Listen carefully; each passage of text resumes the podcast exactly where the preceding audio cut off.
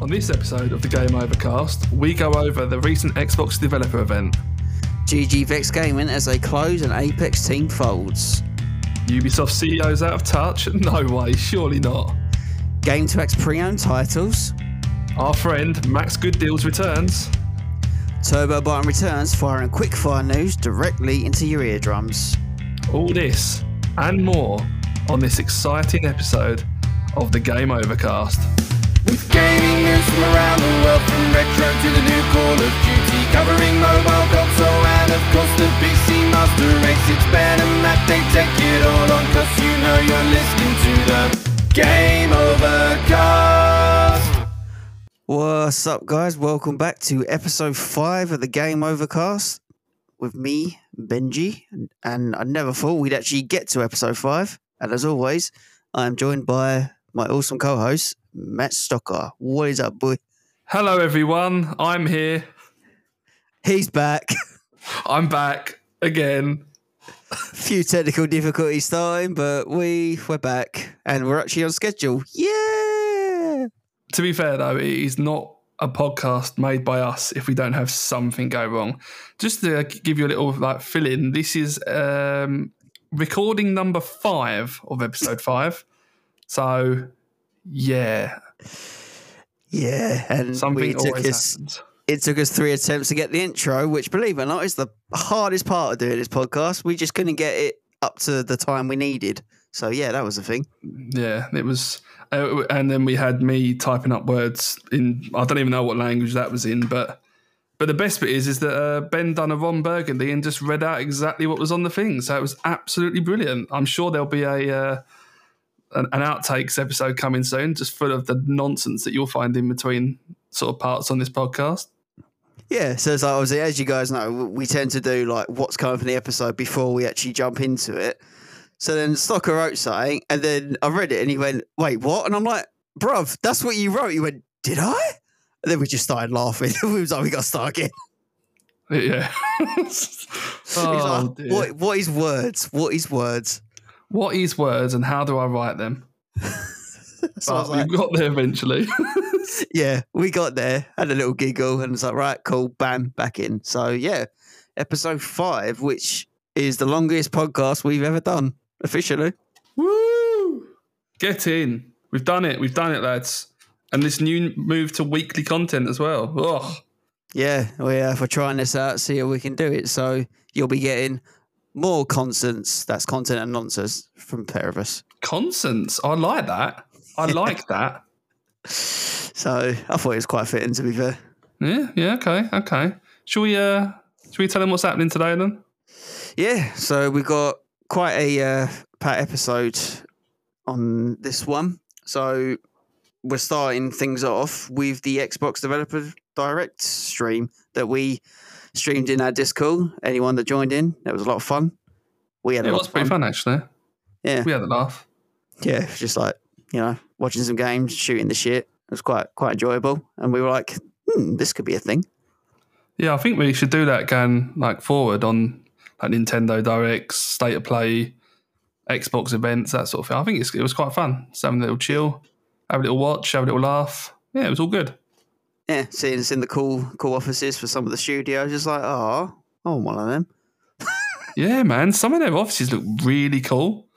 Like you when you just think of a, a game developer studio office, and you think like there's gaming stuff everywhere. That's exactly what some of them are like, and it's just oh, it's really cool to see, like a behind the scenes almost, but not. And then we were both like, oh, I want to work in a gaming studio.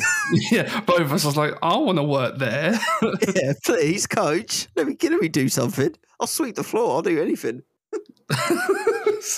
But enough of us rambling on. So we'll, we'll kickstart off with our first main subject. So let's jump straight into it. Yeah, so obviously we watched the uh, Xbox developer sort of direct, and uh, yeah, they just kicked off the year with a, a stream showing off some game announcements that's coming out this year. Uh, most of them were PC and Xbox, and coming out on Game Pass, which is always something that's really nice to see. And um, yeah, a few games coming up. So there was the RPG Avowed from Obsidian, Senua's Saga, Hellblade 2, Ara History Untold, um, and then Indiana Jones and the Great Circle. Really looking forward to that one. And then there was also a surprise by Square Enix revealing Visions of Mana, which was that that was well. Me, me and Ben were both like, "Whoa, whoa, what's going on?" sort of thing when it, they sort of like surprised that one on us. So that was cool. But um, but yeah, I suppose what we'll do is we'll go for a quick run through of what we saw and um, like sort of notes about the games, um, give a bit of info about them. But starting off with uh, Avowed, which is made by Obsidian, um, who, if you don't already know, made Fallout New Vegas. It's set for a release in a release or set for release in fall of 2024. I hate saying fall; it's autumn. I know. But anyway, weird, it? Yeah, Yeah, it's just like An Americanism. But there we go. Um, yeah, so we don't have an official date. We just know it's coming in fall. Um, what was cool though, we got to see some gameplay. Um, something stock I really love was that during the gameplay, we got to look at akimbo guns with some magic infused combat. And he was like, Akimbos? Yes, sign me up. Mate, it was so cool. It's like you had akimbos going blah blah blah blah blah, and then all of a sudden he kept one gun, started getting the wand down, just he's shooting and sending spells down. I was like, what? This is amazing. Yeah, we were like, sign me up, coach. What is this? Yeah, first person like like oh, it's it was it, it was it, it looks good. It looked really fun as well. If it is anything like what these videos show, oh yeah, I'm I'm hooked on it, and it's on um, Game Pass, so I won't even need to spend any money. So And and a key key standout feature for me was there's weapon loadouts, which is something that Skyrim should have always done, and they didn't. So when I saw that, I went, "Oh, I'm so glad they've actually done that." Because for an RPG, it's going to be so good to have the loadouts in there. So yeah, man. I, I never played Skyrim. I'm not gonna. I'm gonna put it out there now because I'm a bad human and a bad gamer. I am gonna play it eventually. I've got it. I bought it. I just never played it. So I, that I played it four times. I'll never actually finish the story because I'll stop playing for a while, forget what I'm doing, try to pick it up again. I'm like, "Oh, I'll start again, and then the same thing happens. So yeah, I've never finished it. So yeah, But no, Yeah, it, it looks good. Um, sort of a, a synopsis of it. Uh, you're taking on the role of an envoy on the distant island of I'm. I'm gonna ruin this. Adir, I Adir, Ed Adir. I'm gonna go with Adir. It looks good. A for Adir. effort. A for effort. Yeah, I'll give it a go. Adir. Um, and you're looking. You're sort of tasked with looking into rumours of a mysteriously um, and rapidly spreading plague. And um, yeah, you're in doing so, you're going to find a, a connection to not only the land you're exploring, but there's also an ancient secret threatening existential ruin. And then no pressure. Yeah, so it's, it's quite like it's it's cool because it's got like a mix of like you know the fantasy element with the magic side, plus the uh, like melee combat, and it just looks interesting. Like it really Yeah. does. Um, it really does. and we were kind of like, oh, I like this. The only thing I will say was that some of the character designs did look a little janky. I'm not gonna lie. they weren't the greatest. I, I have to agree on that, but it was weird because all of the human characters looked spot on, but like anything that wasn't human didn't look right. If that makes sense. Yeah, we sort of looked at him and went, oh no, oh no. Like obviously they're a fantasy creature, so they could look like whatever they want, but just something looked off as if they weren't designed properly or like fully polygonized yet or something. But yeah, no, it looks good. Um, I, I swear this could be turned into a VR game based upon what we've seen, like the first person combat sort of thing. I thought it was at first, to be honest. Yeah, I, I thought it was going to be. Yeah, because like, the way it was done, I was like, is this VR or is this normal? So it, potentially it could be a VR game as well. Could be down the line. You never know. Yeah, But so yeah, that's, that's um, coming on the Series X, S, PC, and Game Pass, as Stocker mentioned. So yeah, we there's no official date yet, but full. So keep an eye out on that one. Yeah, uh, another one. Another one. The next game that was uh, sort of spoke about on there was Hellblade Two: Senua's Saga. So this one has got a date. It's set for the twenty first of May, twenty twenty four. It's in the final sort of months of its development schedule now, um, and their sort of their their whole design paradigm is that they're aiming for historical accuracy to a certain like a point, whilst also having sort of more fantasy um, elements, world building, that sort of thing. Which, from what again what we've seen, really really looking looking interesting and good. Um, as this is a sequel, obviously, if you played the first game, you'll know as well. Combat is a big focus, so they're sort of revamping this for the second game. Um, so they're they're sort of putting it across that it's going to be like a brutal experience that uses this to tie in very deeply of the story, and um, and by when I mean that, it's like they in their words they were saying that they didn't want the fights to come across as too easy. They wanted you to have to actually battle and sweat it out and like just scrape through the battle with a boss or something because this person's not a hero; they're just a character, and like it is a real intense battle whenever you have to battle someone big. So it, and it looks on point so far. Yeah, I mean, uh, obviously I've, I've, never played the first Hellblade, but when I started, it started, I was like, oh, this is a bit of me, and just like the, the way the combat looked absolutely savage as well. I was like, I'm getting scared because it reminds me of Dark Souls. I'm like, oh no, it's going to be hard. Yeah, what was also really interesting was that how much effort they've put into like the sound design of the game. Oh yeah, massively. So like the character, what is it? They they was it psychosis they mentioned on there?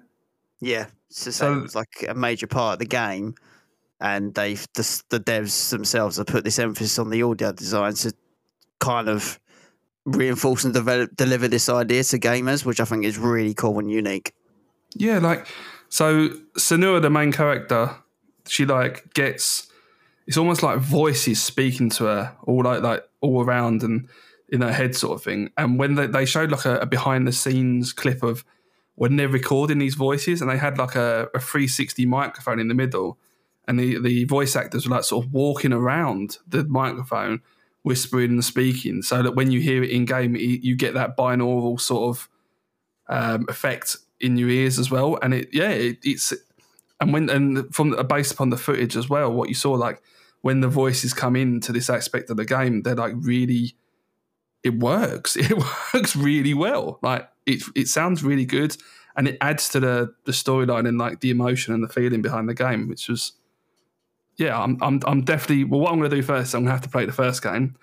Just before we record this episode, we found that it's available on Game Pass and you can even cloud stream it. So that was a winner. So I'm gonna have to check that one out but yeah, no, this was this is looking quite an, interesting game.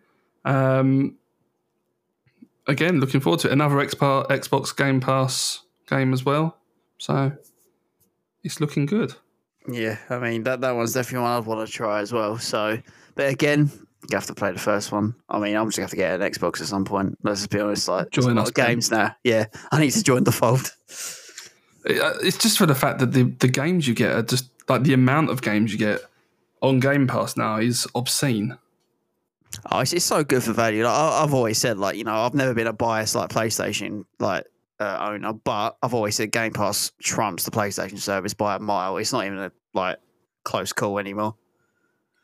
It's yeah, it's mad. Like and just day one releases of stuff straight on Game Pass. So like Power Palworld come out, that's on Game Pass. Boom. I know yeah. I'm gonna be playing for the next foreseeable bit of time. yeah, so if you don't hear or see from him, you know why. You know why. Pokemon with shoot with guns, man. Pokemon with guns. What more could you ask for? it's the best of both worlds. Exactly. Oh. How do you fight a Pokemon? You get a baseball bat and you smack them to death and then throw a ball at them. Sold. Boom. yeah, sign me up, please. oh no, but um, Ben, do you want to tell us about the next one? Because this one was a surprise, wasn't it?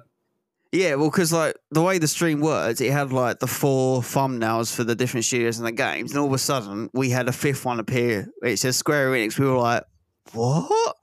And then they unveiled the new Visions of Mana, which we set for release in summer of 2024. And this actually marks the first game in a new mainline entry for almost 16 years in the franchise. That is mad. 16 years. That's that's a long time. That is a long time to not release anything. I because yeah. before when I read the notes, I was like, nah, they've surely re- released something beforehand. But what it was is they released something on the Switch a couple of years back. It was like a collection of the old games.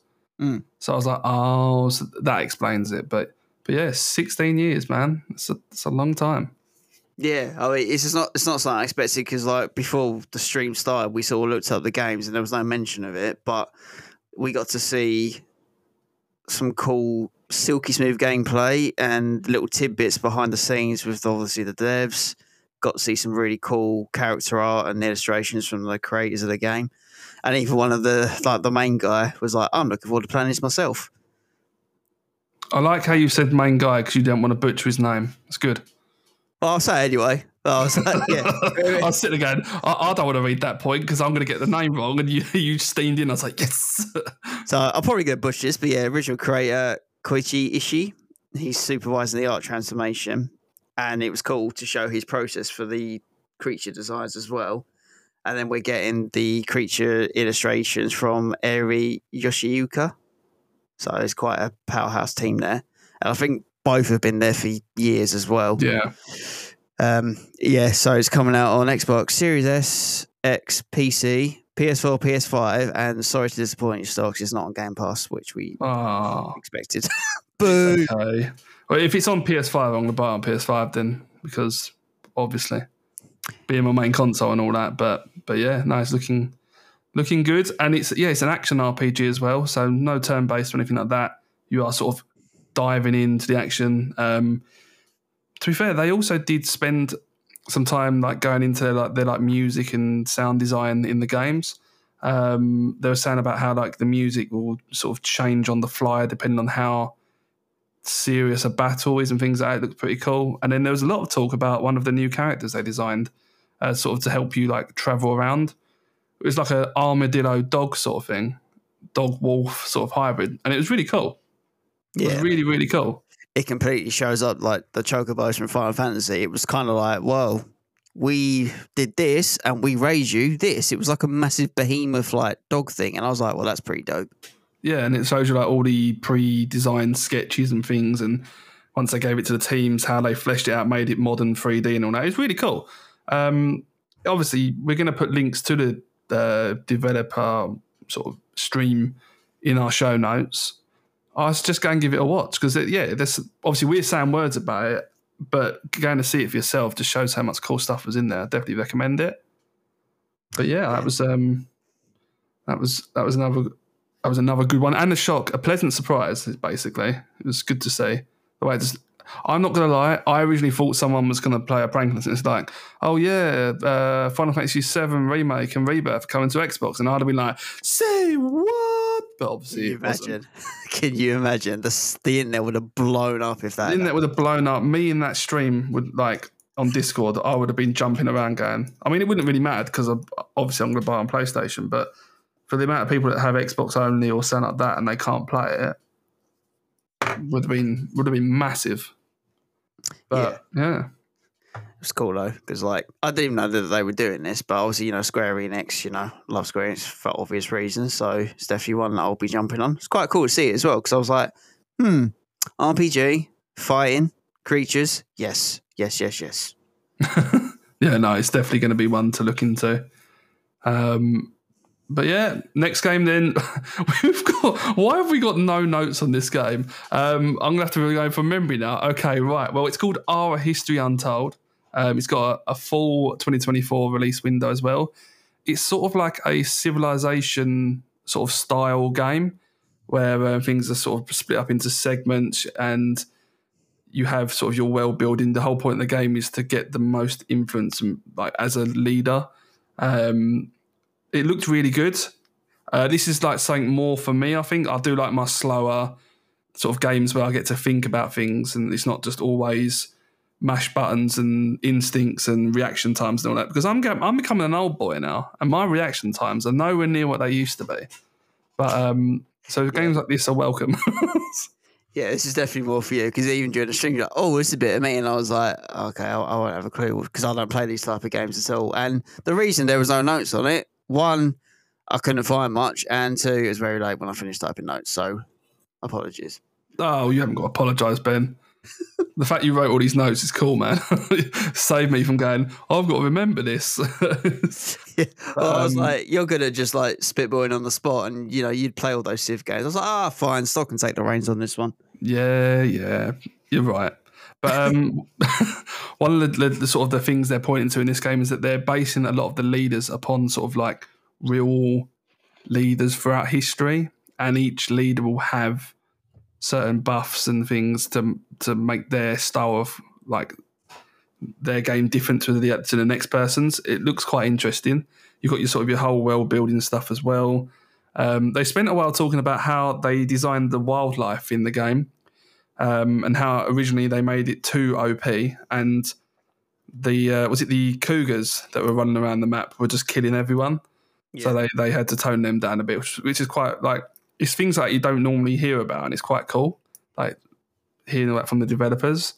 Um, one of the things they're pushing heavily is the fact that unlike say Civ and other games like this, it's not real. It's, it's turn based, but you you both do your turns and then they both happen at the same time, sort of thing. Whereas I know in other games it'll be Stocker take his turn, Ben takes his turn, and then whilst everyone else taking turn, the player's obviously waiting for everyone else. So at least this should bring down sort of game times and things. Um, but yeah, no, it's it's it's looking very very interesting. Um, again, this will be one that I probably do pick up and get try. I can't remember if it's on Game Pass or not, so I don't know if I'm gonna have to spend money or not. But either way, I will be playing said game, so I'm looking forward to that. Um, but we're moving on to the next and final game that was mentioned in sort of this this stream. Um, it's one that got me and Ben sort of both very excited. Mm-hmm. And um, yeah, it's the uh, Indiana Jones game. There's finally more information come out. Uh, the game is called Indiana Jones and the Great Circle. and um, yeah, I'm yeah I'm, I'm really interested in this one. It's definitely going to be sort of a, a purchase, and it's on Game Pass. So especially the timeline of it as well, because it's like set between Raiders of the Lost Ark and the Last Crusade, so it's kind of like the in between. And so it's obviously he's Indy when he's young, and it's just like watching it. They did show quite a bit of the gameplay, um, and it's first person. And I don't know if you felt about this, but for me, it just felt like a combination of the Uncharted franchise mixed with Wolfenstein combat. That's Yeah. what I took away from it, to be honest. yeah, it, it was interesting because like one of the things I did think about is that oh, what are you really going to do for Indy sort of like battle? Because it's basically going to be gun or fists or something. But they went into detail like you could, the whip is quite heavily used for everything in this game, as it kind of is in the film. But it yeah, you, you can use the whip to sort of like subdue people. Um, they had lots of motion capture. They showed the motion capture of like someone wrapping the whip around someone's leg and sort of pull them over, sort of thing. Like really, like how far they're going in to get this perfect. Um, obviously, you've got your gun as well, classic. Um, and then you, you can also sort of like get into like fist fights. And one of the things they're saying about is like when you start bashing up a load of people, like you can see your knuckles and everything getting bloodier and bloodier and like scratched up and stuff, which is quite cool. Like these newer consoles and everything have got the the horsepower to do that sort of stuff now. So it's refreshing to see. Yeah. Um, yeah. and it's like there's well, what's really interesting about the game is something that appeals to me is like it's em- the emphasis on it is the players get to choose sort of who they encounter uh, whether you want to be stealthily or you can go in like stock of guns blazing and just completely torch the place it's whatever you want to do Oh yeah, obviously you got going guns blazing. you would never do well in a Metal Gear Solid game I'm just It's- what game was it that I used to play with the boys? And it was like, we recommend stealth for this mission. And I was used to load up with a machine gun and go, Leroy! Straight off the bat. Um, just imagine like no you got to do it quiet nah move yeah, on we're just, it's like stocks. We're just we're just crawling around the edge. Be quiet. Yeah, yeah, sure. Grenade! Bam, bam, boom! Here I am, boys. and then, oh for God's sake he's done it again just a million people just come running down. But no, you can do it whatever way you want. And they were showing like different ways of like Indians using the terrain and stuff to like sort of like jump down on people and all that sort of stuff. And it looked really good, as well as just charging in, getting your pistol out and just shooting people away. So whatever Absolutely. play style you've got, you're you're sort of covered, really. Yeah, and obviously with the you know we know Indiana Jones is like you know the archaeological exploration. So the developer said that there's going to be lots of puzzles. Many will be optional and kind of off the beaten path, not on the main story. But it shows that you can you know unlock secret doors, find treasures and stuff. And I think he's just going to give you full exploration. It's not going to be like I have to do the main mission, so you can properly explore it, which will be pretty sweet. I like that because sometimes I just want to do like get into the action, get through the story, and not pick up this stone egg and move it over to this pedestal like four miles away, whilst not being able to attack and all this nonsense. No, no, no. So it's Yeah. good that it's op- a lot of it is optional. Yeah, and I think it just gives you full like you know roam to fully explore the game. I mean, what what I did like about it, I don't know if you picked up on it, is like for certain like actions or things that Indy does, it changes back to third person, so you can sort of see the perspective of him like kicking someone's ass or climbing off a building. I was like, oh, that's a cool thing to do. Like, not many games would do that for like a first person sort of game. Yeah, that was quite good to see. Like, was it the examples I gave us when he started climbing up things, or if he had to bounce between certain things, and or if it was to like enhance the cinematic aspect, as they put it. Um, it went into like a third person, and then you got the da da da da music and all that, like you would do.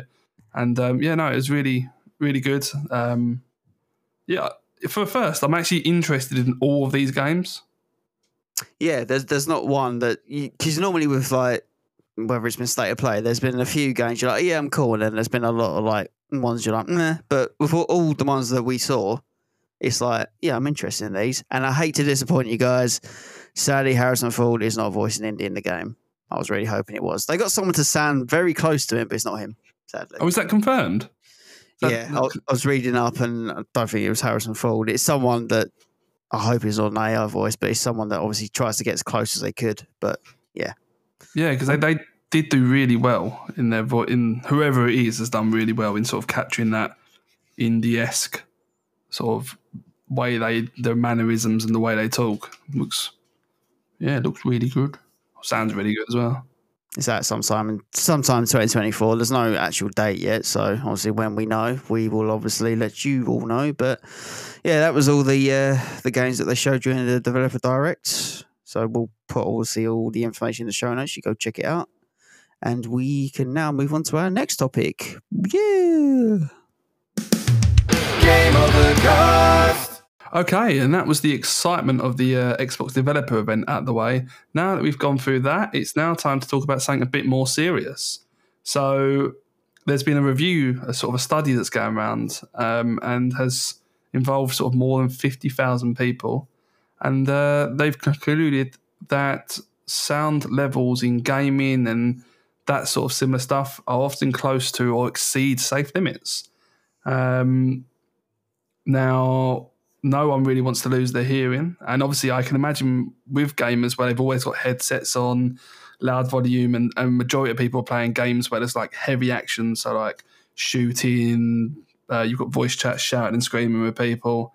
Um, and normally you'll have it quite loud. It can actually yeah damage your hearing. Um, ben found out about this whilst he was doing his research for topics this week and thought it would be something worth talking about Yeah, I just thought it was like quite interesting. Like, because at first I was like, oh, "What is this?" And then I gave it a read, and I was like, "Oh, actually, it's, it's quite interesting just to bring up." Because, like, I think the whole point of it is just that they fear the risk can be exacerbated by people gaming for long periods of time, like stock has ever been with noises from like you know gunfire explosions, uh, voice chat, uh, a- any sort of loud excessive sounds in games can be loud, which the experts are saying could potentially damage hearing if they exceed like X amount of decibels.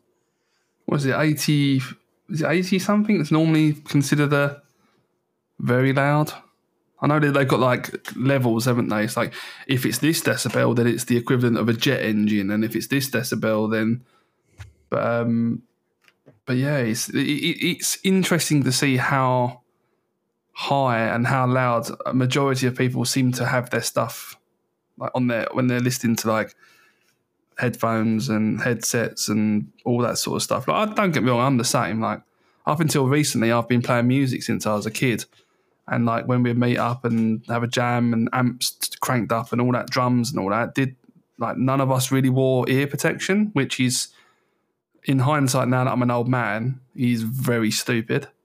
And I'm lucky that I haven't got like tinnitus or other hearing issues just because of the fact that we would we would literally rock out with no, with nothing in our ears, and it was silly, but it's it's something that's worth looking into. Just making sure that you're not doing damage to your ears like okay, play games for a long time, but like do things to limit the chance of thing of damage happening. Like basically, Ben summed it up with some really good.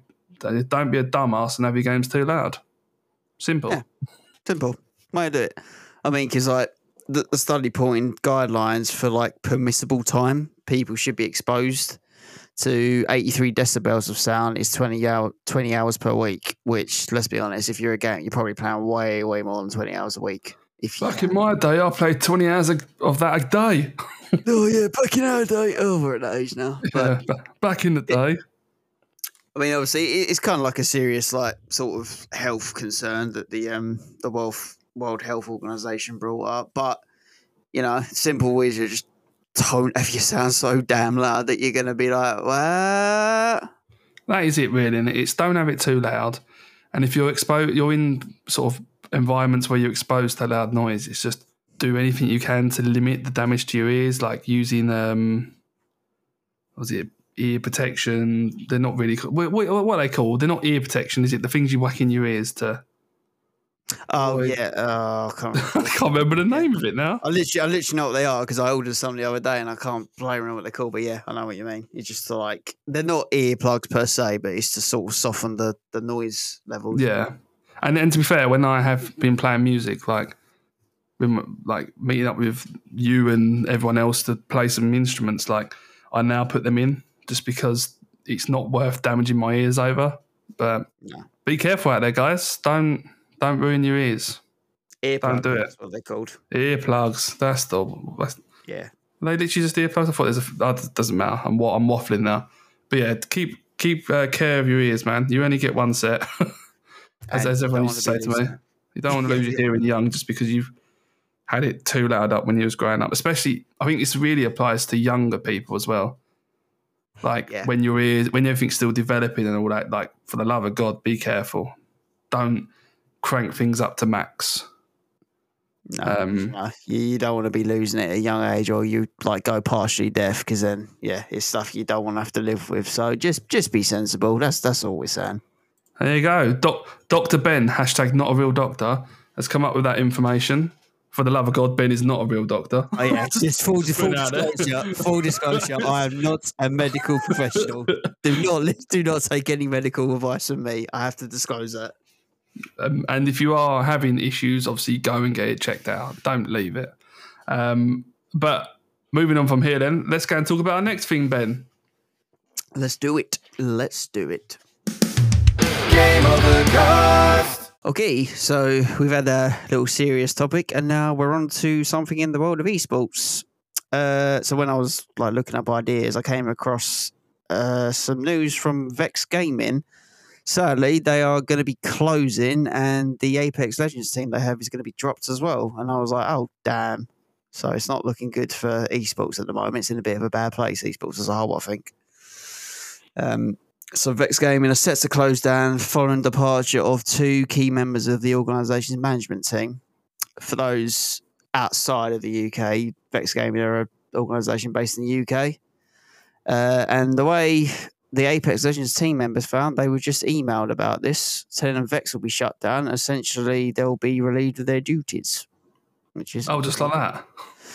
yeah, basically. Oh, well, that's not. That's like break up by text, isn't it? Yeah, it's kind of like uh, oh, just, uh, okay, not not really cool. Um, and it, it's quite big news in the world of esports because it leaves one of uh, EMEA's strongest teams without an organisation just days before the ALGS Pro League is set to return. So that's bad for them. They've not got anyone backing them for this tournament that's going to be coming back. Oh, oh, oh dear. Okay.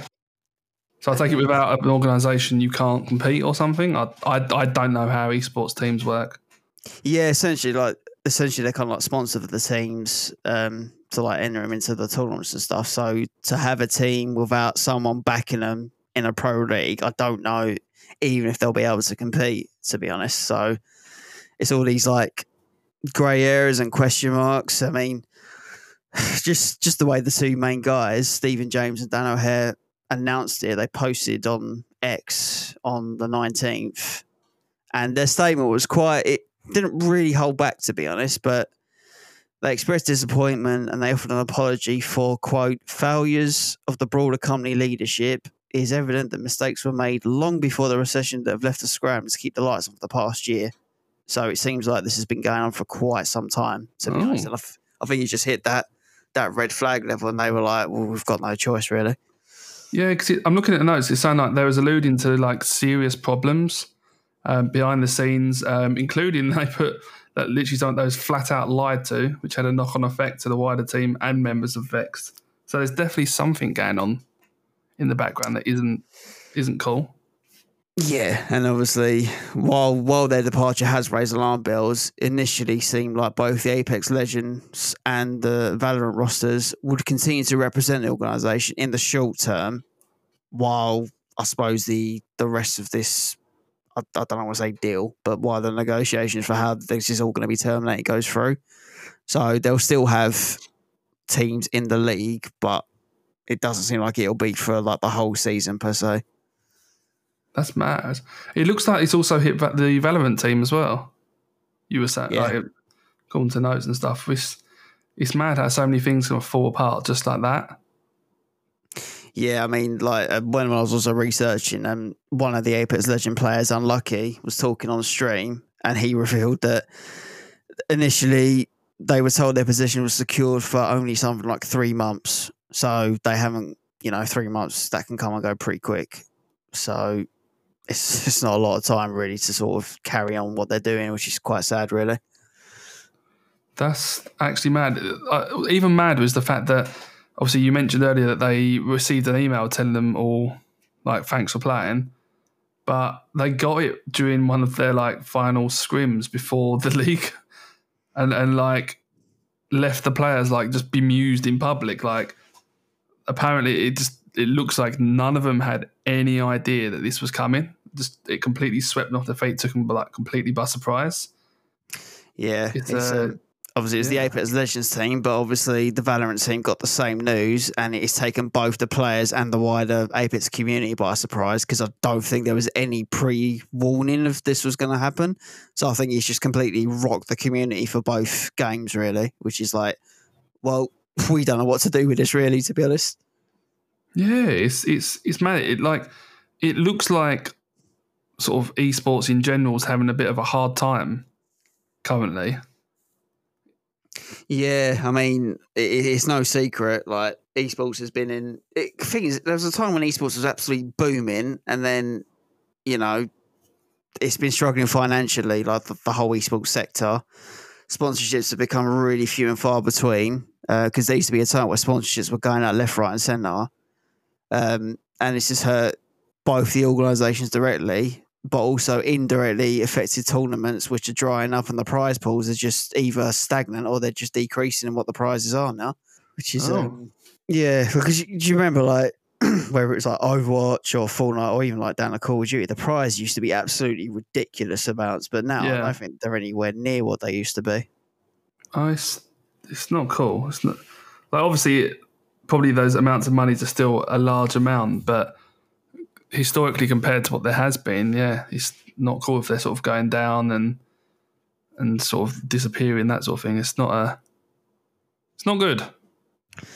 No, I mean, because like there's also a thing called like an a- uh, ALGS partners teams, uh, which I think is like I don't know if it's a sponsorship thing or something to do with like esports contracts, but Vex Game weren't actually included in this. But it's unknown if they apply for the program or if this was a foreshadowing thing and they were just not entitled to be a partner team. I don't know the ins and outs of that, but that's another like red flag, I suppose, for this situation. Yeah, it's it's horrible, and obviously I hope that the the pro players that are involved in the teams and and whatnot are able to find other teams. I I'm not sure how this works. Do you have to like transfer in? Do you have to do so? I'm I'm not too sure, but yeah, hopefully they don't.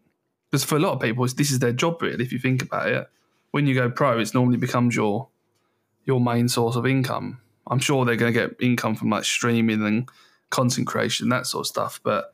I know prize pools can form quite a lot of the sort of the the money for them. So hopefully they do find themselves back on their feet soon and competing because that's what you want to do at the end of the, at the end of the day, isn't it? If you become pro at something, you want to compete amongst the best and uh, and win. So hopefully they'll find somewhere else to go. Yeah, I mean, it, essentially, it leaves one of the most successful Apex rosters. They'll be free agents, and even though they did struggle in year three playoff events, they did find some great success in the EMEA region as a whole. So they have been a pretty successful team. It's just essentially after this three months window, they're going to be free agents. So hopefully they can go to other teams, maybe, or I don't know how what they'll do if they form another team. But yeah, I'm sure like in the esports community, they'll they'll be snatched up by another team, hopefully, and then they won't be out of it for too long. Yeah, but yeah, Vex game it just shows it. No one can sort of, no one's unfall, infallible, infallible, infallible, whatever. Too big to fail, as they say, because yeah, Vexed Gaming had a massive, very passionate fan base, um, significant presence in the scene, and even that wasn't enough to stop them from sort of collapsing. Um, and yeah, their, their their presence will be missed in the uh, the Apex community. Yeah, so um, it, it's not great, and it's obviously it's always sad, like especially you know we've talked about in previous episodes of like cuts in the industry, and obviously an esports company, you know that's a big blow to them because Vexed Gaming, as long as I remember, they've been quite prevalent in the esports like community as well. So it is sad, and I just hope everyone involved can sort of get back on their feet and find new positions in time. Yeah, yeah. Obviously, if we do get any more info or if we have any more news report on esports, you will hear about it here. 100%. So, yep, that just rounds up that. And now we're on to another subject, which I think is going to be quite interesting for the pair of us. So, should we move on? Go on then, let's do it. Yeah. Game over cast. Okay, so that was just a discussion about the fall of an Apex Legends team. Now we're going to talk about something that could be pointing towards the fall of another giant in the gaming scene, especially in the UK anyway. Um, and this is after Game, the the game shop that has been in and out of administration many times, but has always come back and has now been bought out by Mike Ashley's Frasers Group. Um, they have announced that they are going to be stopping entirely, hundred percent gone, done um, pre-owned games. So yeah, they've confirmed that it plans to end its pre-owned video game business. Um, it will phase out trade-ins over the coming months, according to the parent company, Frasers Group. Um, and they're going to obviously the games will still be sold until stock has run out, but after that, they're not going to take any more in. And um, yeah, it's a it's a it's big news, really.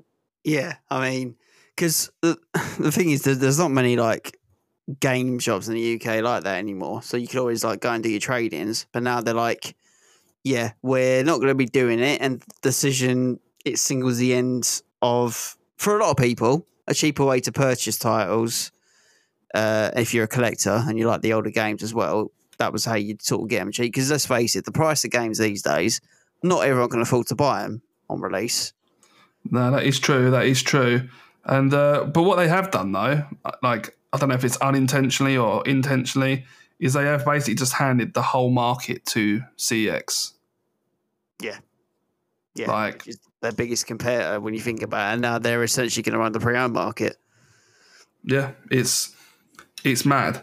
Um, but it's just it's just a sign of how the gaming shop re- or gaming retail industry has changed.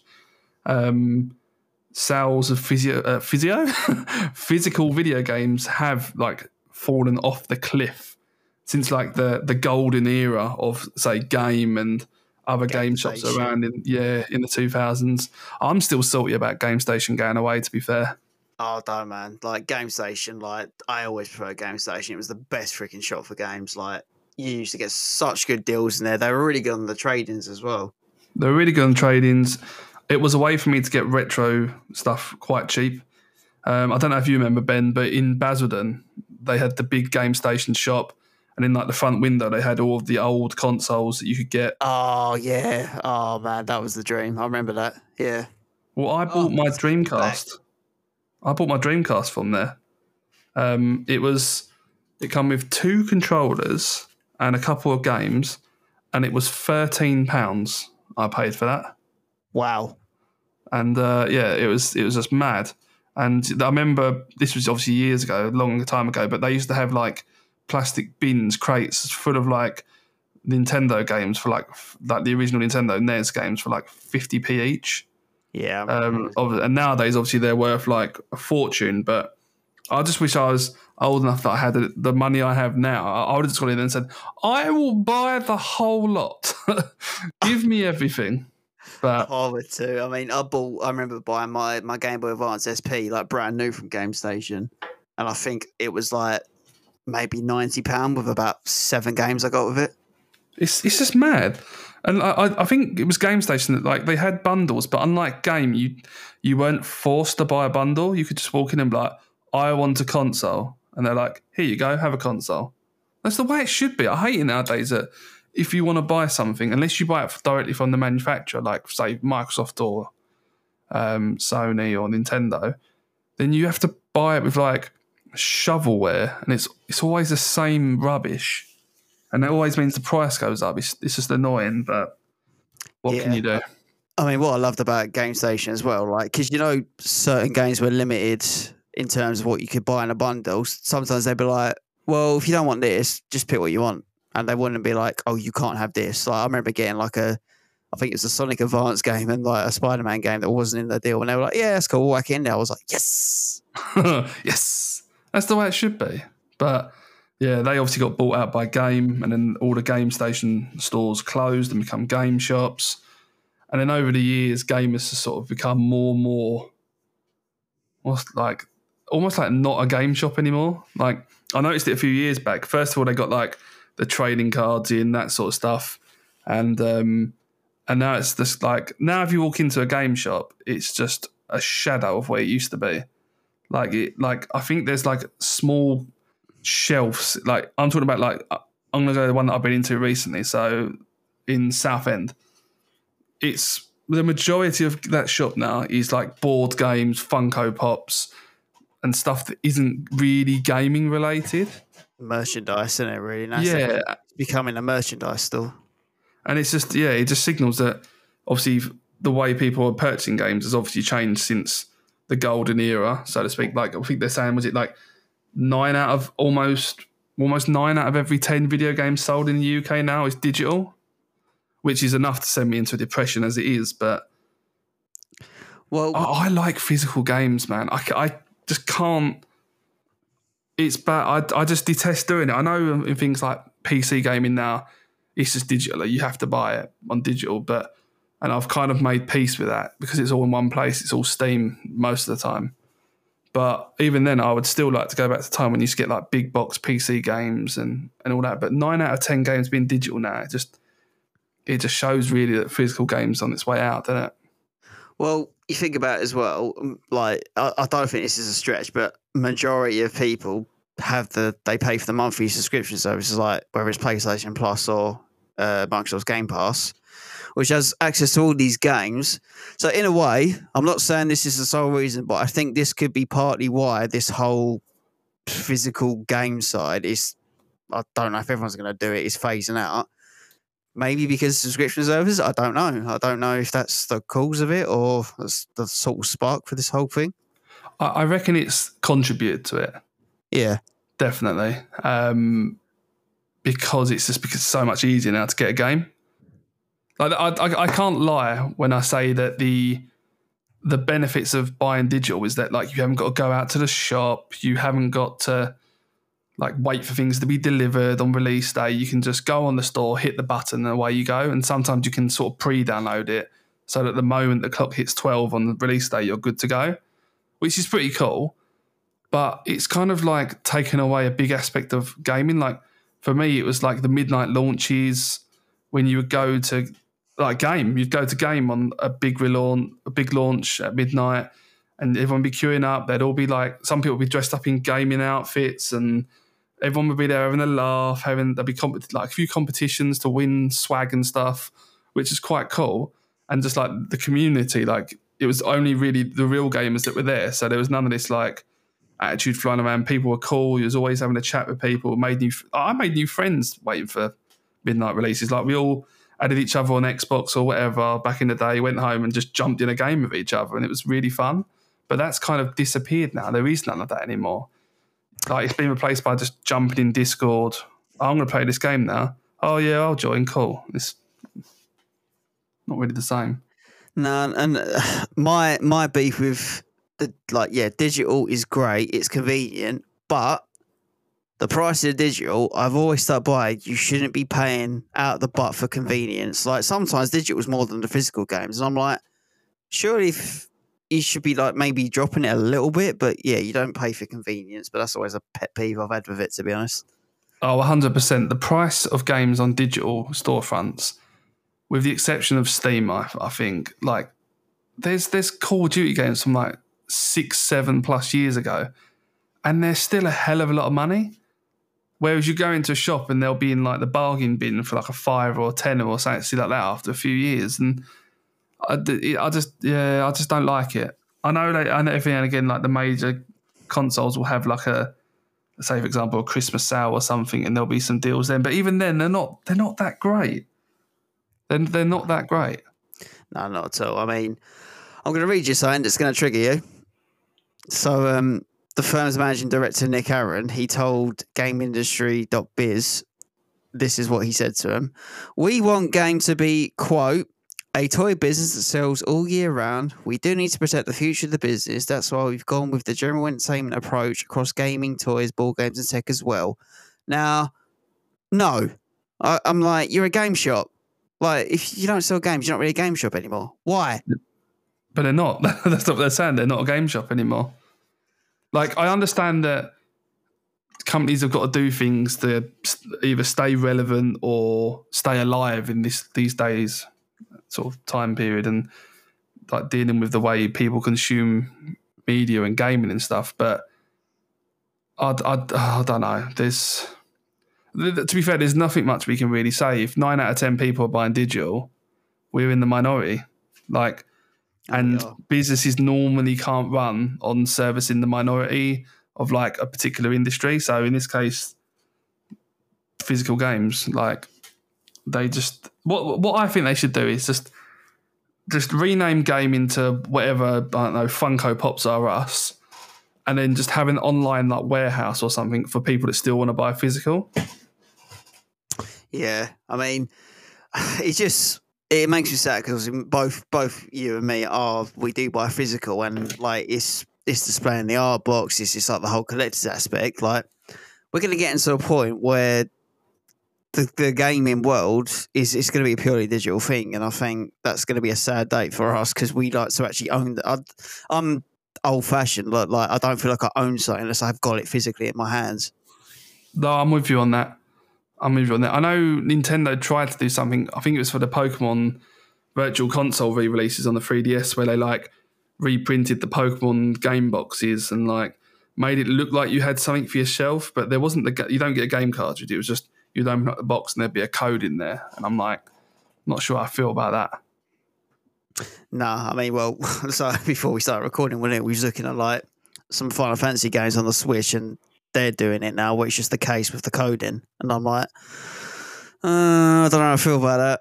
Yeah, what was it? It was. Final Fantasy X, wasn't it? The the Yeah. remastered collection was like normally you get ten and 10-2 on the disc Mm. uh, on the other consoles, but on the Switch, you on the game cart is ten, but you then get a single use code to download 10-2. Yeah. and I don't like that. Don't like that at all. They did it on the Vita as well. To be fair, you get ten on the main cartridge, And then you have to download 10-2. It's like because it just kills resale like secondhand market. Because that's how I bought my Vita copy of ten. I bought it from Game, funnily enough, secondhand. But then you you open it up and obviously you only get ten because someone's already used the 10-2 code, and that's the end of that. Well, you think about it as well on the flip side of this, like if game going to be doing this, obviously we know what secondhand and retro game prices are now. They're going to shoot through the damn roof. Yeah, god damn it. So it's going to be like this domino effect, isn't it? And it's like, obviously, you know, you're a business, you got to do what you think's best, but it's just like, it feels like that's going to be like the end of an era. And CeX are going to cash in on that because they'll essentially be the only pre owned market out there. I, it's it's mad. Like considering what's happened to game over the years, like they've they've weathered some storms. Obviously, they went into administration a couple of times, and we thought this is the end.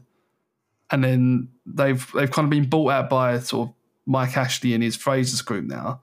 I mean, they paid 52 million for it. It's just a lot of money. But they've kind of turned game into like a like if you walk into a sports direct now, they're relocating games into inside there. So you walk into the corner and there's like a little stand for the games and stuff, and it doesn't feel right. It's weird. It's like because to be, honest, I'm surprised that game is still around because like, like they've been into trouble so many times, and it has deteriorated. Like let's face it, of the past like ten years, game is a shadow of what it once used to be. Yeah, hundred percent. Um, so yeah, I don't know. It's it's just it's a weird sort of thing. Like obviously, the game's only UK based currently, but for us, it's kind of like well, and I- I'll add to what you said earlier. Like I walked into the game in Southend like last week, and I went. It doesn't feel like a game shop. Like there is more merchandise, and there's like these small sections for games now, and I'm like, no, I don't like this. This is not sitting well with me right now.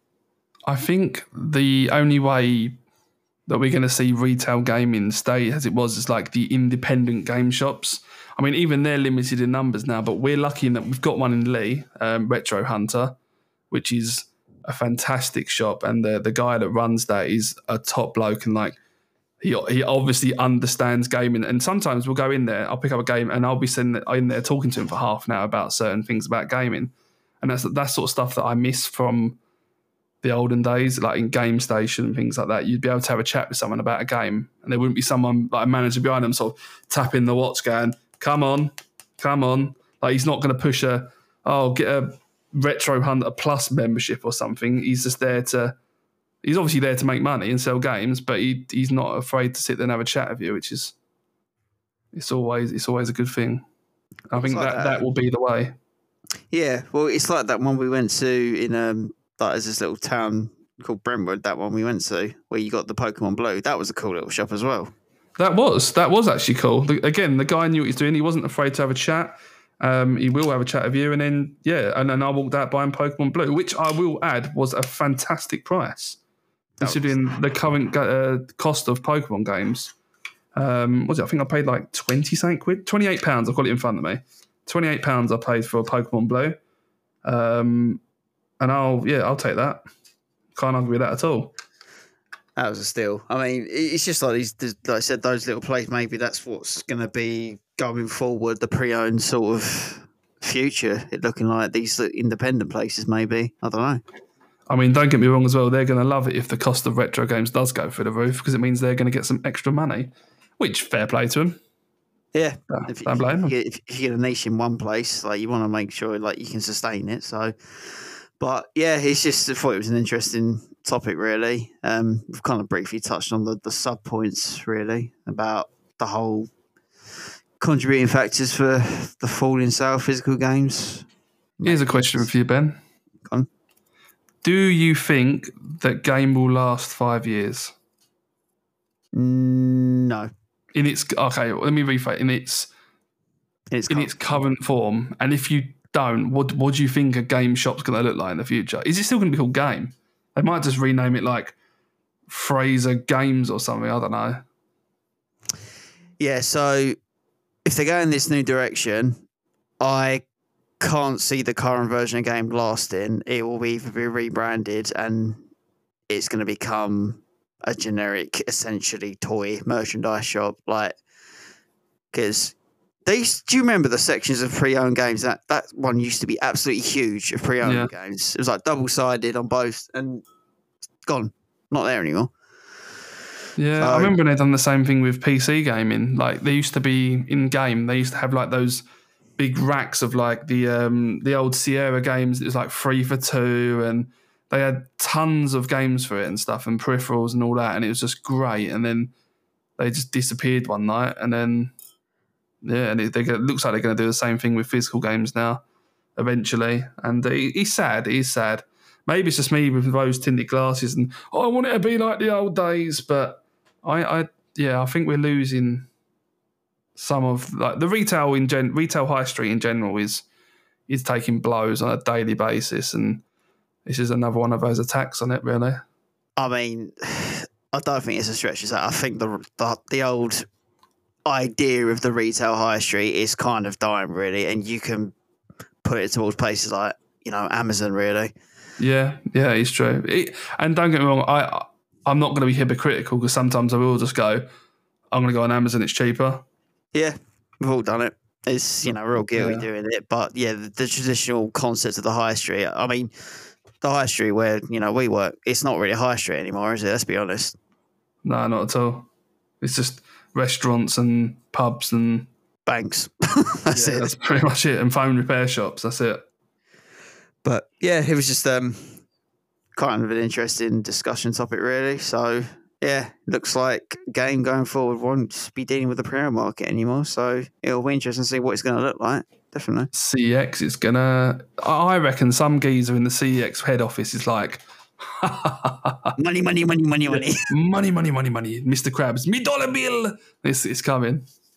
you, But, you go um, to CeX shop and you look at the whole pre-owned section. That's going to be like double that. Yeah. And if they're going to keep up with it, fair play to them. Yeah, crack on, lads. That's what I say. As, as Yeah. long as they don't stop it, then yeah, we got somewhere. God, if they stop doing it, then we're doomed. Oh, that's it. That's the end of an era. That's like Yeah. chapter close, game over. Let's go. That's it. Pack it up, boys. We're done here. yeah, Talking, was- talking of we're done here, that's the end of this topic. let's swiftly move on to the next one, which is quite going to be a controversial discussion, I think. oh yeah, yeah. It's another another rage bait one. Excellent. See you on the other side. Game Overcast. Okay, so we've had a little discussion about Aussie game now. So we're moving on to something that is quite a controversial statement from the Ubisoft director, and I think it's going to make you a little bit angry, stocks. So I apologise for this subject. it's going to be fun. I can feel it already. Looking at the notes, I can feel it already. It's coming. the, the rage is building. Um, so yeah, Ubisoft announced they're adding a new tier to their subscription service. Um, Ubisoft director Philippe Tremblay has spoken about how subscription services have caused players to become quote comfortable not owning games. Oh, There it is. There we are, fueling the fire. So, um, uh, he did an interview with GameIndustry.biz and he spoke on a new version of Ubisoft's subscription service called Ubisoft Plus. It explains how he sees people coming to accept a stream future eventually. Uh, this kind of goes off the back of what we've just talked about, really, um, with the whole physical side. So, thoughts? oh, how out of touch can you be? Do you know what I mean? What's a load of waffle? But then again, we are in the minority, as we spoke about in the last topic. Like nine out of ten people are buying digital, but he's saying people getting comfortable. I'm not sure it's comfortable rather than being forced into it. That's what annoys me. It's like all these things like, yeah, we're just going to stop physical sales and then we're going to go digital only, and you're going to like it. I don't like that. Yeah, I mean, like um, what something he said during this interview, and we can react to it. He was like, one of the things we saw is that gamers are used to a little bit like DVDs having it only in their games. That's the consumer shift that needs to happen. One second, that's just. Calm down, Stocker. he continues. They got comfortable not only in their CD collection or DVD collection. Oh, shh. No, I'm going to finish this. Then we'll talk about it. That's a transformation that's been a bit slower to happen in games. As gamers grow comfortable in that aspect, you don't lose your progress. If you resume your game at another time, your progress file is still there. You want about? No. What is he waffling on about? Like seriously, it's like he's gone from DVD, gaming. Oh, but you you keep your progress. You keep your progress if you have the disc still. Oh my god! then he's like, that's not been deleted. You don't lose what you've built in the game or your engagement in the game. So it's about feeling comfortable with not owning the game. That has literally got nothing to. Mm, I'm getting angry about I don't feel comfortable not owning my game. I've been forced into it. That's Yeah, the difference. It's taking the choice away. Like to do it only subscription only. Like you're not having the choice to buy it. And like, yes, there's a save for digital, but there's a save for physical too. You numbskull. Oh man, it just does my head in. Just it just shows how for some companies it's about profits all up. Like it like doesn't matter about anything else. Just money, money, money, money, money, and it's just it's horrible. It's that greed factor, isn't it? Like, like I've been saying in like the last few episodes, it's this whole greed factor, and it's like you got to be completely out of touch to make a sensational statement like that. When you think you you're a director, and you have got such a two D mindset, you really have. The problem is as well is that eventually we're going to get subscription fatigue, and it's like, oh, I've got subscription with Ubisoft, I've got subscription with Microsoft, I've got subscription with Nintendo, I've got subscription with PlayStation, I've got subscription with uh, who else does that sort of gaming stuff? Like Netflix are doing it now. Yeah, Prime Gaming, Amazon, like Mm. it's going to come a point where no one's going to do it. It's too expensive. I can't afford, afford all of that that stuff, and it's just it's stupid. It's it's stupid. I hate how things have got. I don't like it. I want it to go back to how it used to be, but it's Well, not gonna. No, it's not. And then he continues to waffle on saying that, quote, I still have two boxes of DVDs. Congratulations. So does everyone. I definitely understand the gamer's perspective with that, but as people embrace that model, they will see these games will exist, the service will continue, and you'll be able to access them when you feel like. That's reassuring. But you could do that with a physical game, bruv. What are you on And about? also, you they can take it away whenever they want. Sony have just taken away all those videos, like episodes of TV shows that people have bought, and then gone, yeah, no, we haven't licensed that anymore. Bye. Uh, no, it, it, it's wrong. Like games leave the Game Pass and all that. It's, no, no, I'm not having it. No, it's just like I mean the, the statement comes as like we've said that Ubisoft have altered its subscription model, which is going to have a basic and premium tier. Oh, And- good, more money. Yeah, more money. And this newly minted premium tier allows access to new releases when they are released. So it will include things like the new Prince of Persia, Lost Crown, Assassin's Creed Mirage. Okay, fine. But that's going to be well expensive. And then they got this cheaper tier, Ubisoft Classics, which will have access to games from Ubisoft back catalogue like the Far Cry series. And I think it's Rainbow Six Siege. Yeah, cool. But more money? Really? It's, it's almost like they don't understand that there's a cost of living crisis going on right now. do you know what? I think people like him are completely oblivious to it. Like because it's like, uh, you know, subscription services aren't cheap these days, and if you have like half a dozen, you're probably looking like close to like hundred quid for some of them. Well, It's just Mr. Big Shot CEO director sitting in his sitting in his big tower, with his flash car on the drive, probably not thinking about it. But Nah, and is what it's, isn't it? It's backfiring because like when I was like looking up on this, like I was just reading comments on like you know like uh, Twitter and Reddit and stuff, and a lot of people feel similar to us when they're like, you're just a person that's so out of touch, and you're actually don't even believe what you're saying right now. So yeah. It- It's. Do you know what? I've I've decided what you know on when we upload the episode to Spotify, they're like, "Do you want to ask a poll, like a question this this episode?" And so Yeah. my question is going to be to everyone: Do you feel comfortable that you don't own games anymore? it's an interesting like question. Yeah. Oh, I don't know. Yeah. I just- so he's just uh yeah, making statements like that and it, it kind of contradicts what he's saying anyway. Because you're like, what?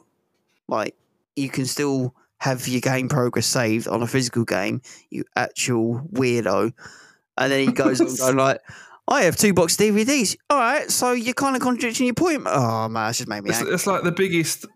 Oh, I'm still one of the guys, sort of thing ever. So oh, I've- I've still got two boxes of DVDs.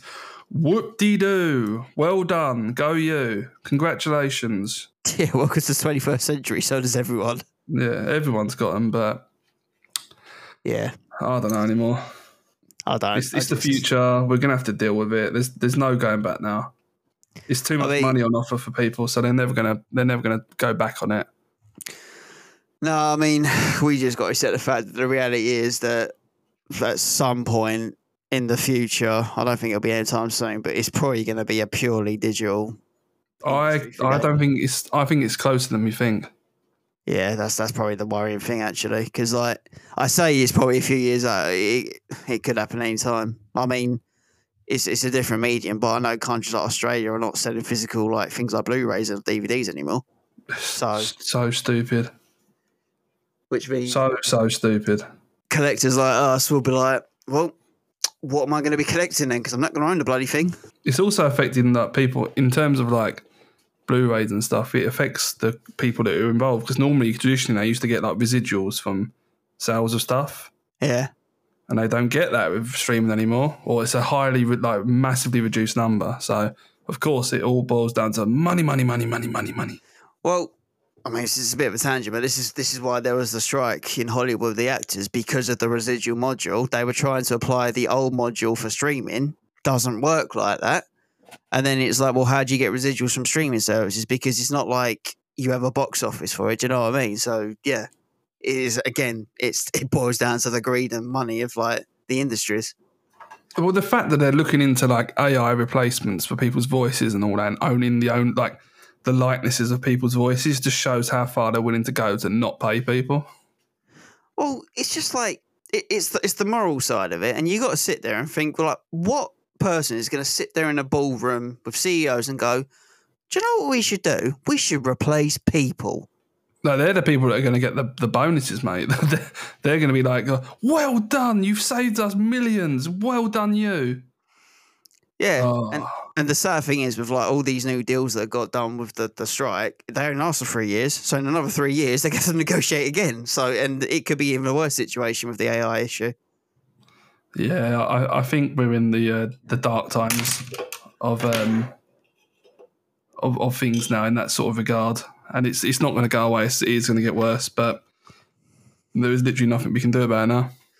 No, it's Yeah. a case of hold on to your hold on to your pants, put your seatbelt on, and let's see where this ride goes. Because that's the only metaphor I can use, really. The only the only way it's ever going to change is if enough people go, you know what, this is stupid, and I want to buy stuff physically again. But the people have spoken. We are in the minority. Nine out of ten people don't buy physical anymore. That's it. We've lost this one, lads.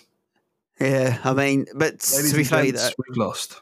I have a bit of hope with it because, like, obviously, lot 2023 was a massive year for like the sales of vinyls went through the bloody damn roof last year. So I'm like, oh, maybe people are starting to think, actually, do you know what? I actually want to start owning stuff. So who knows? Could be a turning point.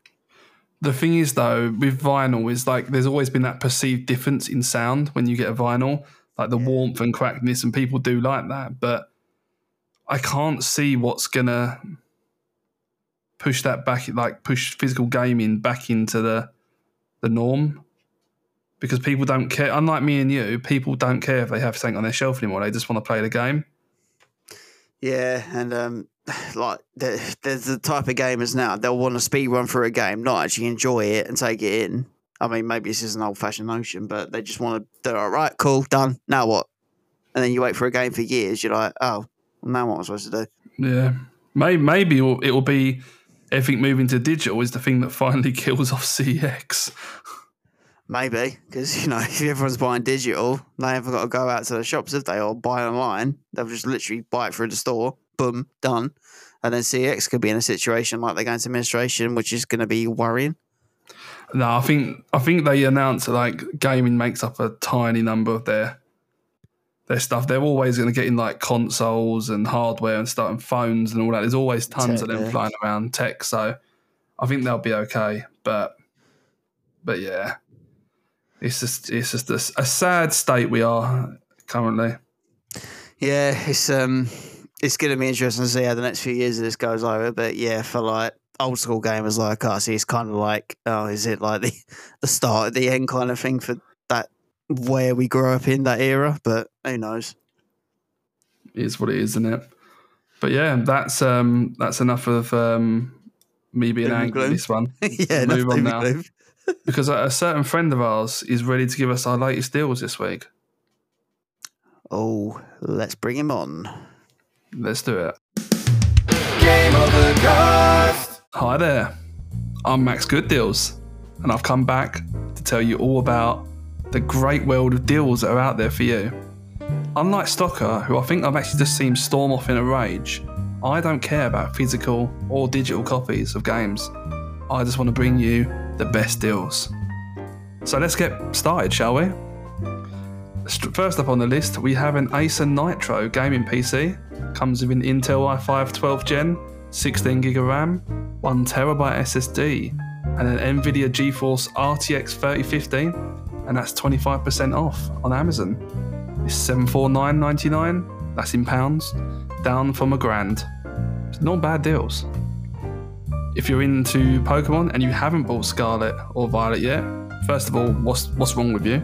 Um, they are currently on ShopTo, down to thirty nine eighty five each from forty nine ninety nine. Over on PS5, this one is a digital copy. Avatar, Frontiers of the Panda. I think the boys actually spoke about this one on the podcast way back when. Is currently the PSN deal of the week, and that's 33% off. 46.89, down from 70 beans. But remember, this ends on the 24th of Jan, so be quick. Some more deals in, especially we mentioned it last week, I think. Um, EA Sports FC 24 is currently 27.99, down from far too much on the Xbox Store. But even better, you can get it on Steam for 17.99. And then one for Ben, PS5. The pre-orders for Final Fantasy VII Rebirth are up, um, and Amazon's got it for 92.06 for the deluxe edition, down from 99.99. Not bad savings for a game that's not even out yet. But as always, links to these will be in the show notes. And these are not affiliate links, we don't make any money, so they're just straight up links. But I'll be back next week with some more deals. And that's been me, Max Good Deals. Have a good one, guys.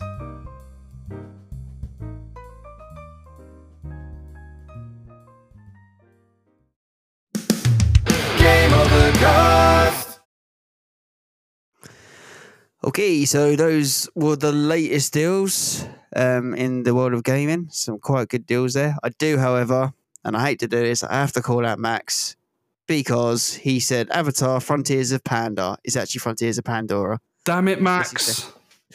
It's his second week, and I was like, do not laugh. Do not laugh. Should have called him out. I was too busy out, outside raging, so Yeah, All we, we did lose you for a minute. I'm all calm. to go now. out and Everything's, think everything's golden once again. But yeah, FYI, it's Avatar Frontiers of Pandora. Not So. Panda. Not Panda. It's not Panda from Tekken coming in to attack some Na'vi, even though that'd be pretty sick to see. Pretty sick DLC, not going to lie. Anywho, we will now move on to our famous turbo button section. Kickstarting off, Sony reveals a new car that can be driven with a PlayStation controller. Yep, you heard that. It's the Men in Black car. It literally is. It's a project between Sony and Honda.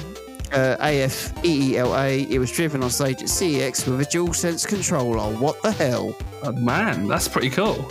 Uh, up next, we've got a friend of the channel, Ben, has a, a, has started a YouTube channel. I say started; it's been a while. It's been running a while now. And what he's doing is going through every single PlayStation 2 magazine demo disc and archiving all the footage. So if you want to see how things were back in the day, if you're a young one now and never saw all these demo discs, go check out Ben Murray Retro, and they'll have. He's got loads of episodes on there. Well worth a watch. And Sony is reportedly issuing refunds for existing Last of Us Part 2 owners who mistakenly pre ordered the $10 PS5 remaster that came out on the 19th at full price. Gamers who own the digital or physical version of the original game can upgrade for the $10, but it seems that none of them were privy to information and paid the full price. So if you did, you could be entitled to a refund. Wow, that's a that's a Sony W right there. Right there. Wow, that's And yeah, Yeah, that's that's that's pretty good info to have. Um, we'll be back next week with some more Turbo Button news. Don't you worry about it. But now, Boom. it's time to end the episode. It's that time, Ben. It is that time. We uh we did it, and I I'm, don't think it's far to say this is the longest episode we've ever done. More than likely, yeah. And that's probably going to be the same even after I've butchered the edit down. It's the rage segments. we we did go off on tangents, but it was enjoyable. I liked that a lot. Yeah, it's all good. It's all good. My, my knuckles are all bloodied and bruised now from punching the wall, but everything's golden. I'm joking. I didn't really. We did lose him for a while. He did have to go outside and take a very long five while, while, while Max come in. And he was like, "Yep, Stocker's raging. Yeah. Like, just just let him just let him be." Just let him be. Um, but yeah, we will be back next week, round about the same time, and um, having the latest discussions, more news, more fun stuff with us guys. Yeah, I've been I've been Stocker. And I've been Benji. If there's anything you guys want us to talk about that we're not aware of, hit us up. We'd be interested to hear from you all. That's it. We're on all social media platforms. We've got our website, thegameovercast.com. There is a redesign of that coming soon because I may or may not have broke things on the website. Oops. Um, but I'm going to sort that out and get it back up. But at the mean, for the meantime, the website does redirect to our Spotify sort of podcast page. You can actually send us a voice note. So if there's anything you want to discuss on the, the next podcast or a future one, send us in a voice note. If it's um, not complete utter nonsense, we will play it live on, I'll say live on the next episode, and we'll have a chat about it. But as always, thanks for tuning in, and um, we will see you next time. Have a good one. Catch you next week. Bye. Bye. With gaming news from around the world, from retro to the new Call of Duty, covering mobile console and of course the PC Master Race. It's Ben and Matt, they take it all on, cause you know you're listening to the Game Over Cast.